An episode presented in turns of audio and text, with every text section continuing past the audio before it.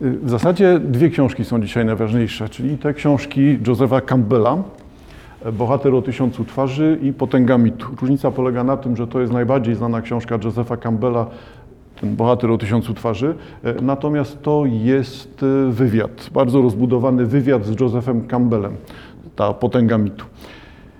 Wszystko będzie dotyczyło mitu i to nierozumianego jako jakaś teoria, za chwilkę będzie wszystko czytelne, nie jako teoria, tylko raczej pomyślanego jako rodzaj klucza do rozumienia rzeczywistości dzisiejszej. Czyli co ma wspólnego mit z dniem dzisiejszym. To nie chodzi znowu o takie opowieści typu kto to był narcyz, co się działo z narcyzem i kto to dzisiaj jest narcyz. Bo to jakby za prosta zależność jest, że mamy e, ludzi wśród siebie, którzy są narcystyczni. No, no mamy, przez tysiąclecia mamy takich samych. Tutaj troszkę inaczej, czyli mit rozumiany jest jako rodzaj jakiegoś zupełnie uniwersalnego klucza do wszystkiego. No i nie jest zaskoczeniem to, że pierwsze skojarzenie z Campbellem Bohater o tysiącu twarzy to jest książka ukazująca się chwilkę po II wojnie światowej. No to pierwszym skojarzeniem dla mnie, do czego warto sięgnąć, aby pokazać tło przemyśleń Josepha Campbella, jest artykuł, tekst, krótki esej Brunona Schulza zatytułowany Mityzacja rzeczywistości. I ta mityzacja rzeczywistości już jest w samym tytule zaskakująca, no bo tak myślę, że, że tytuł jest tutaj celowo prowokacyjny. Czyli czym jest ta mityzacja rzeczywistości? Czy mit jest rzeczywistością, czy rzeczywistość jest mitem? Tekst Schulza jest dla mnie też ciekawy ze względu na to, że jest szalenie wieloznaczny. Specyfiką pisarstwa Schulza jest to, że pierwszym skojarzeniu, czy w pierwszym odruchu czytamy Schulza jako realistę. To takie ryzykowne to, co powiedziałem, no ale chodzi o to, żeby było czytelne. Czyli Schulz opisuje Kresowe, miasteczko, Drohobycz, jak tam na ulicach jest, w sklepach, co się robi, co się dzieje. No, takie pierwsze skojarzenie. Tylko jakakolwiek lektura Schulza jednak prowadzi do tego, że tam jest coś więcej. Tam jest coś ukrytego u Schulza. Dla części osób tym, tą ukrytą materią jest język. Schulz z jednej strony opisuje świat, ale jednocześnie ten świat u Schulza ożywa, zaczyna się kierować swoimi prawami. Jest takim czymś, co się stale wymyka Schulzowi. On niby pisze realistycznie, ale moment, granica pomiędzy tym, co realistyczne, a tym, co baśniowe, fantastyczne, dziwaczne, odmienne, inicjacyjne, zaczyna się tutaj coś, coś mnożyć, e, jest bardzo płynna. Albo taka, którą, na którą trzeba wpadać, trzeba odkrywać. No ale to jest mityzacja rzeczywistości. Nie jest tym pisarstwem powiedzmy realistycznym, tym związanym z Drohobyczem, z żydowską społecznością na Kresach Rzeczpospolitej przed II wojną światową, tylko jest tekstem teoretycznym. Krótki, zwięzły, ale oparty też na wieloznacznych sformułowaniach. Chyba w trakcie takiej lektury od razu będziemy widzieli pewien opór. E, przez opór rozumiem tutaj to, że Każde zdanie będzie skłaniało nas do tego, żeby przerywać, żeby się zastanawiać nad tym. Pierwsze zdanie tekstu Szulca. Istotą rzeczywistości jest sens. Wygląda na takie sformułowanie typu e, oczywistego. No, istotą rzeczywistości jest to, co nazwiemy istotą rzeczywistości, czyli w czym, na czym oparty jest sens tego wydarzenia, sytuacji, relacji, osoby, dowolnego elementu rzeczywistości. To dalej co nie ma sensu, nie jest dla nas rzeczywiste. Zaczyna być pod górę, bo to już brzmi tak. Skoro istotą rzeczywistości jest sens, to jeżeli my nie potrafimy powiedzieć, co jest sensem rzeczywistości, to tego nie ma. To, co niewypowiedziane, nie istnieje. Już wielokrotnie w wielu miejscach widzieliśmy. Każdy fragment rzeczywistości żyje dzięki temu, że ma udział w jakimś sensie uniwersalnym. I znowu jesteśmy gdzieś indziej. Czyli już wiemy, że rzeczywistość oparta jest na sensie, że sens musimy wychwycić, ale jednocześnie ten sens musi nas prowadzić w stronę uniwersalną, a nie indywidualną, nie pojedynczą, osobistą, prywatną, tylko pełną, wspólną dla wielu ludzi, społeczeństw, czasów. Stare kosmogonie, czyli nauka zajmująca się pochodzeniem tak, kosmosu wszechświata, stare kosmogonie wyrażały to sentencją, że na początku było słowo. No i znowu, to znaczy tutaj się pojawia, ale które kosmogonie, która religia, czy rzeczywiście tak to zrobimy jak tutaj, bo dlaczego to jest nieoczywiste? Dlatego, że to e, nauczanie, myśl filozoficzna dotycząca logosu, słowa, jest myślą grecką ale też nie pierwotnie grecką, była już wcześniej, no ale załóżmy, że grecką. Tylko to skojarzenie, które ma większość z nas, że na początku było słowo, a słowo było u Boga i Bogiem było słowo, skojarzenie, skojarzenie większości z nas jest skojarzeniem chrześcijańskim, w ślad za greckim, ale tu jest cytowane przez Żyda. Wobec tego widać, że zaczyna to się wszystko dziwnie rozmnażać, rozwijać że tutaj stara się zrobić coś Schulz, co równolegle, to jest ciekawe rzeczywiście, mityzacja, mityzacja rzeczywistości jest z roku 36. Książka Campbella, Bohater o tysiącu twarzy, jest z roku 1947, pierwsza, i potem wielokrotnie jest przeredagowywana. Ostatnia edycja na początku lat 70., przetwarzana przez autora. Wygląda na to wobec tego, że gdy Schulz pisze swój tekst w 1936 roku, to Campbell zbiera materiały do swojej książki. Myślą w taki sam sposób, tylko jesteśmy w Stanach Zjednoczonych i w Drohobyczu. To nie jest to samo miejsce. Czyli stare kosmogonie wyrażały to sentencją, że na początku było słowo. Nienazwane nie istnieje dla nas. To jest to samo, co ja przed chwilą mówiłem. Niewypowiedziane zmierza do nieistnienia. Nienazwane nie istnieje dla nas. Nie potrafimy czegoś nazwać, to oznacza tego nie ma. Teraz zauważcie Państwo, dziwna, dziwna sprawa, bo jakby nie mogę też uniknąć tego.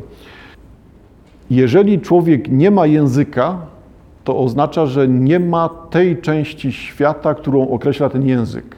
Prościej nie potrafisz tego nazwać, tego nie ma.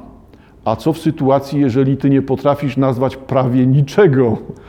Jeżeli twój język dotyczy jednego procenta rzeczywistości, to świat składa się z jednego procenta zamiast stu. I jesteśmy w tym doświadczeniu współczesnym. Jak wrócicie Państwo myślą do Dukaja, no to w tym momencie stanie się to jasne, także ten świat współczesny jest światem bez języka. No ale ten świat bez języka jest światem, którego nie ma w tym ujęciu, w tym pomyśle. No, Dukaj tłumaczył, że jest innym światem, inaczej rozumianym, światem pozajęzykowym, tych doświadczeń pozawerbalnych. No, ale zostawiamy Dukaja. Wracamy do Szulca. Nienazwane nie istnieje dla nas. Nazwać coś znaczy włączyć to w jakiś sens uniwersalny. Izolowane, mozaikowe słowo jest wytworem późnym, jest już rezultatem techniki. Pierwotne słowo było majaczeniem krążącym dookoła sensu światła. Tu jest znowu coś dziwnego, bo na ile mamy metaforę związaną ze światłem, a o ile chodzi tutaj o sens świata. Tekst Szulca w kilku miejscach jest celowo jeszcze bardziej wieloznaczny. Czyli mamy to pierwotne słowo, które znowu dotyczy sensu, i jest to słowo, które zdaniem Szulca poprzedza język. Jest jakieś słowo. To przekonanie jest bliskie, wracamy pamięcią do Frasera albo do uwag o magii. Wobec tego magia jest na tym oparta. Magia oparta jest na tym, że istnieje język, który jest językiem pierwotnym, język stworzenia, język, którego Bóg użył do stworzenia, do stworzenia świata. Wobec tego w światopoglądzie magicznym, jeżeli zdobędziemy ten język, to będziemy potrafili wszystko, ponieważ to jest język tworzący, podstawowy, pierwszy, to nie jest ten codzienny, jest tym pierwotnym językiem. Zapowiadam to, co zaraz będzie sam Schulz tłumaczył. Czyli pierwotnie słowo to wielka, uniwersalna całość. To jest to słowo tworzące. Bóg stwarza świat nazywając, mówiąc. Słowo w potocznym dzisiejszym znaczeniu jest już tylko fragmentem, rudymentem jakiejś dawnej, wszechobejmującej, integralnej mitologii, czyli jest śladem, pozostałością, częścią czegoś, co było pierwotne. Jakby widzimy tylko cień pierwotnego słowa. Nasz język jest naśladownictwem, kopią, cieniem języka, który istnieje pierwotnie. Tego języka, jeszcze raz, Boga stwarzającego świat, na przykład. No, chociaż światłopoglądzie magicznym pewnie nie będzie tak mocno wiązane z Bogiem. Dalej Schulz. Dlatego jest w nim dążność do odrastania, do regeneracji, do uzupełniania się w pełny sens. I to jest optymistyczne, bo to oznacza język, którym się posługujemy, jest naśladowaniem języka idealnego i nie będzie dało się go zniszczyć. Tak jak nie można zniszczyć idei, można ją tylko nieumiejętnie, nieudolnie realizować, zawsze nieudolnie, to wobec tego teraz język będzie czymś, co jest naśladowaniem tego idealnego, pełnego języka, ale jednak nie będzie nigdy przemijał, no bo idei się nie da zniszczyć. To, to jest bardziej optymistyczne niż Dukaj, który mówi, język umarł, zajmijmy się czymś innym. No tu jest inaczej. Czyli język się regeneruje. Życie słowa, Schulz, życie słowa polega na tym, że napina się ono, pręży do tysiący połączeń, jak poćwiartowane ciało węża z legendy, którego kawałki szukają się wzajemnie w ciemności. Z cyklu spotkanie podsumowujące, zauważcie Państwo, że ja tego nie planowałem, czyli do tej samej legendy odwołuje się rak piszący legendę baśń o wężowym sercu. To w tym momencie jest ta sama legenda o tym wężu Panu świata, no bo jest to jedna z pierwotnych legend ale w zależności pojawiają się same. Jakby. Czyli mamy tego węża z legendy. Ten tysiąckrotny, a integralny organizm słowa rozerwany został na poszczególne wyrazy, na głoski, na potoczną mowę i w tej nowej formie, zastosowany do potrzeb praktyki, przeszedł on już do nas jako organ porozumienia. Czyli nasz język codzienny, porozumieniu służący, jest tylko kopią tego pierwotnego, już wiemy. Życie słowa, jego rozwój sprowadzony został na nowe tory, na tory praktyki życiowej poddany nowym prawidłowościom. Ale gdy jakimś sposobem nakazy praktyki zwalniają swe rygory, gdy słowo wyzwolone od tego przymusu pozostawione jest sobie i przywrócone do praw własnych, wtedy odbywa się w nim regresja, prąd wsteczny. Słowo dąży wtedy do dawnych związków, do uzupełniania się w sens. I tę dążność słowa do matecznika jego powrotną tęsknotę, tęsknotę do praojczyzny słownej nazywamy poezją. Ta definicja poezji może być myląca, bo tutaj nie chodzi o poezję rozumianą jako pisanie wersami, strofami, rymowanie i sylabotoniczny wiersz czy coś takiego, tylko poezja pojawia się wtedy, kiedy tekst w magiczny sposób ujawnia nam rzeczywistość pierwotną, podstawową. Ten moment, kiedy coś istnieje w sposób doskonały, pełny. Czyli mówiąc barwniej, to jest magia literatury. Literatura nie jest przecież od tego, żeby tradycyjnie powiem, y, czytać przepis na budyń, tylko literatura jest od tego, żeby poprzez spięcia, poprzez łączenie słów, zdań, wywoływać w nas odkrycia. Czyli jak Dlaczego? Nie, nie wpadłbym na to. Nie chodzi o odkrycia, jak zrobić budyń z sokiem, tak? tylko chodzi o odkrycia typu to we mnie coś zmienia, to mnie przekształciło, jestem otwarty na coś. Czyli mamy taką funkcję magiczną słowa. Słowo zmienia osobę, słowo zmienia świat wobec tego. Czyli taka poezja to dziwne przeżycie, którego przez tysiąclecia nie zdołaliśmy nazwać. Czyli na czym polega to, że ludzie czytają w ogóle? No to nie czytają dla rozrywki, tylko czytają właśnie dla tego doświadczenia, dla tego błysku, dla tego bólu, rozczarowania, dla tego szczęścia. Wszystkie słowa będą nam pasować, ale to coś jest tym czymś nieuchwytnym, rodzącym się między słowami. I, I tutaj byłaby taka poezja, czyli jest to ta regresja języka.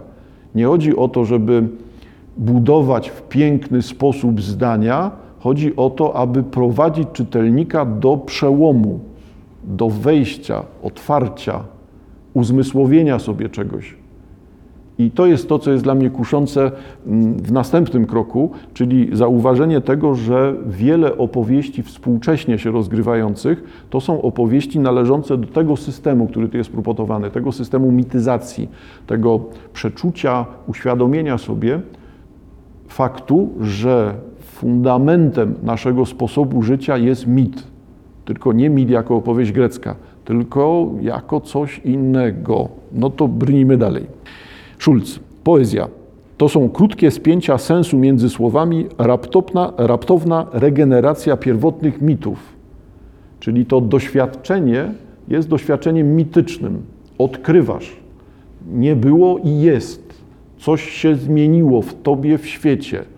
Ten moment jest tą, tym regresem wcześniej zapowiadanym, jest tą regeneracją pierwotnego mitu tej pierwszej opowieści, tej opowieści, która jest bliska pierwotnemu językowi stworzenia świata. Brzmi to jak bajka trochę, albo jak podręcznik czarnoksiężnika. jak to zrobić? Schulz dalej. Zapominamy o tym, operując potocznym słowem, że są to fragmenty dawnych i wiecznych historii, że budujemy, jak barbarzyńcy, nasze domy z ułamków rzeźb i posągów bogów. Najtrzeźwiejsze nasze pojęcia i określenia są dalekimi, pochodnymi mitów i dawnych historii. Nie ma ani okruszyny wśród naszych idei, która by nie pochodziła z mitologii, nie była przeobrażoną, okaleczoną, przeistaczoną mitologią. Czyli co tutaj mamy u Szulca? Wszystko jest mitem. Wszystkie opowieści są powtarzaniem mitów. Znowu obsesyjnie powiem, postmodernizm. Tak? Nie ma nic nowego, nowość nie istnieje z definicji, istnieje tylko stała powtórka. Stare opowieści mają nowe stroje, ale opowieści są dalej te same, tylko jest lifting, makijaż, strój, ale opowieść jest dalej taka sama. Czyli istnieje gdzieś pierwotna opowieść, która jest w kółko przetwarzana. Wszystko jedno, na co patrzymy, czy patrzymy na jakiś drobiazg e, w sensie wiersza, czy patrzymy na 1526 e, odcinek telenoweli, to tam dalej jest ten sam mit. Dlatego zauważcie Państwo, że e, to jest ciekawe, te, im dłuższe tasiemce, tym, w tym bardziej zaskakujący sposób ujawniają one, że musimy mówić o mordzie, zdradzie, kazirodztwie. I to nie dlatego, że scenarzyście skończył się wątek, tylko dlatego, że im większa opowieść, tym trudniej jest jej uciec od tego, że w zasadzie ciągle mówimy o tym samym. O życiu, śmierci, samotności, miłości, odpowiedzialności, bólu, braku przyszłości, w sensie jest to życie wieczne, czy go nie ma. No, w kółko obracamy się wokół tego samego. No, jakby I dlatego telenowele te im dłuższe, tym ciekawsze systemowo, bo one muszą to ujawniać. Edyp zabija ojca, aby mieć dzieci ze swoją matką, to to samo będzie w telenoweli. Znaczy nie musi być słowa Edyp, ale okaże się, że reszta się będzie zgadzać. I oni też to będą odkrywać przez 1200 odcinków, no, ale, ale opowieść jest taka sama. Czyli co u Szulca? Poezja odpoznaje te sensy stracone, przywraca słowom ich miejsce, łączy je według dawnych znaczeń. Czyli jest możliwość języka, bo poezja to będzie tutaj język, który przywraca nam te sensy pierwotne. U poety słowo opamiętuje się niejako na swój sens istotny, rozkwita i rozwija się spontanicznie według praw własnych, odzyskuje swoją integralność. Dlatego wszelka poezja jest mitologizowaniem, dąży do odtwarzania mitów o świecie. Tylko znowu rozumiemy słowo poezja jako wszystko, co operuje językiem z taką świadomością, że jest to ten język zmierzający w stronę pierwotnego to nie musi być w zwrotkach, tak? to jest równie dobrze opowiadanie, powieść, dowolna rzecz. Czyli dąży do otworzenia mitów o świecie. Umitycznienie świata nie jest zakończone, czyli że mity, które znamy, będą mitami, które kółko się aktualizują, rozszerzają, uaktywniają, dopisywane są nowe mity, tylko te nowe mity wtedy okaże się bardzo często, że są kostiumami starych, no ale niech będzie, że one są. że to się rozwija, nie jest zakończony proces. Proces ten został tylko zahamowany przez rozwój wiedzy, zepchnięty w boczne koryto, gdzie żyje, nie rozumiejąc swego istotnego sensu. Ale i wiedza nie jest niczym innym jak budowaniem mitu o świecie, gdyż mit leży już w samych elementach i poza mit nie możemy w ogóle wyjść. No i tu naukowcy pewnie zaczęliby protestować, a tymczasem Schulz podkreśla no, rzecz znowu oczywistą, którą no, trudno zakwestionować. Trudno byłoby zakwestionować naukowcom.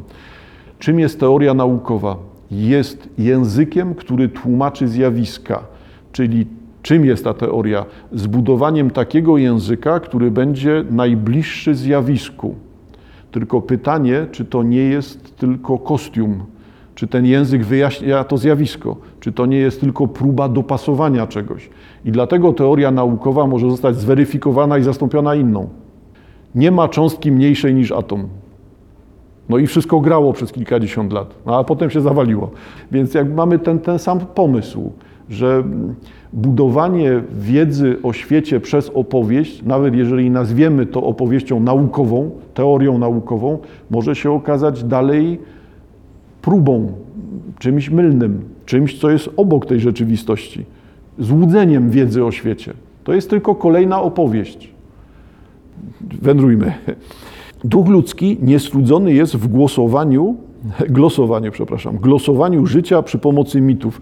Glosowanie, budowanie komentarza. Glosa to jest uwaga, którą zapisujemy na marginesie książki. Są glosy.